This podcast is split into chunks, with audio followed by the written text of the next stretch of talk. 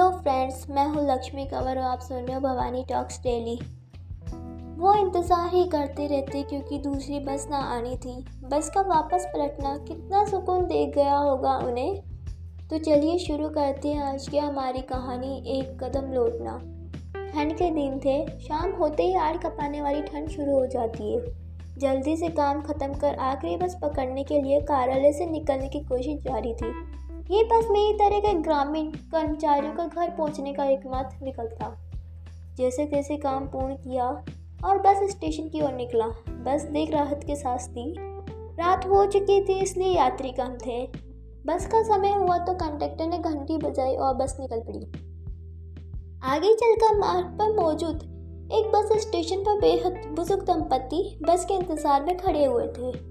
बस का बोर्ड नहीं दिखा, इसलिए वे हाथ दिखाकर बस नहीं रोक पाए बस आगे निकल गई, वे देखते रह गए। सौ मीटर आगे जाकर कंडक्टर ने घंटी मारकर चालक को बस रोकने को कहा। कंडक्टर ने बुज़ुर्ग दंपत्ति को ठंड में बस का इंतज़ार करते देख लिया था। उसने दरवाज़ा खोला, उतरा और आवाज़ लगाई, बाबा, आपको साथ आना है? हाँ बेटा, बुज़ुर्ग व्यक्ति ने कंडक्टर को कहा।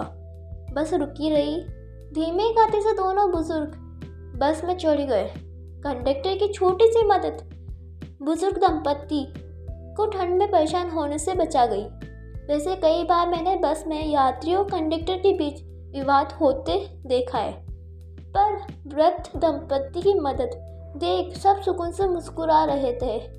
बस से उतरते वक्त मैंने कंडक्टर का शुक्रिया अदा किया।